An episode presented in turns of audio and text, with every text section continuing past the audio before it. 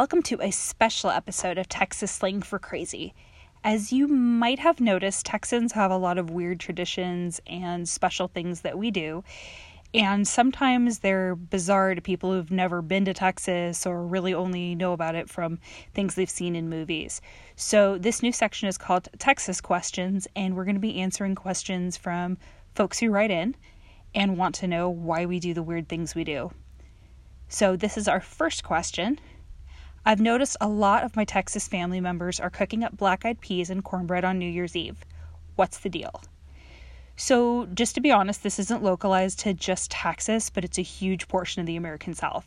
The black eyed peas are supposed to be a representation of prosperity. Some people say that's because they plump up after they cook, and some people say because it looks like coins when they're cooked. I honestly can't see the coin thing, but I mean, to each their own, so it's fine. A lot of people will cook it with salt pork or bacon. In my opinion, the bacon tastes better. Some people will also put in jalapenos to give themselves a kick into the new year, so that's how I've seen it phrased.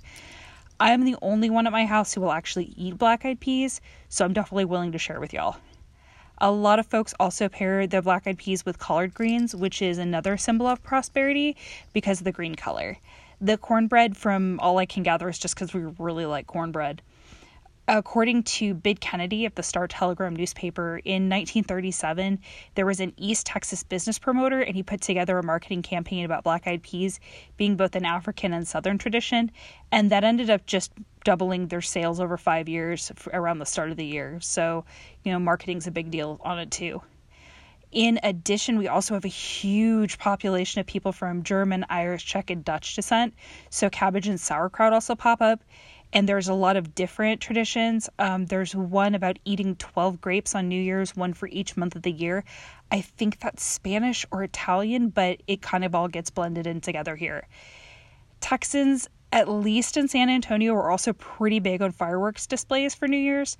We have a couple theme parks out here in San Antonio, and they like to put on a really good show. Um, most of the time, my stepdaughter and I and my husband will just go into the backyard and watch the fireworks. That is until one of our neighbors fires a gun into the air. And unfortunately, that is a stereotype that's very real. But most major cities are participating in New Year's activities, so they're hosting bar crawls, events, and especially since we're going into the 20s again. So, whatever you do to celebrate, I hope you have a very happy new year. We look forward to bringing you new episodes in 2020. And if you've got a question, let us know. Email us at txslangforcrazy at gmail.com and or you know message us on twitter at slangtx or even on facebook at texas slang for crazy. You can even send me a message on instagram. I'm fine with that too and that's tx slang for crazy as well. Thanks so much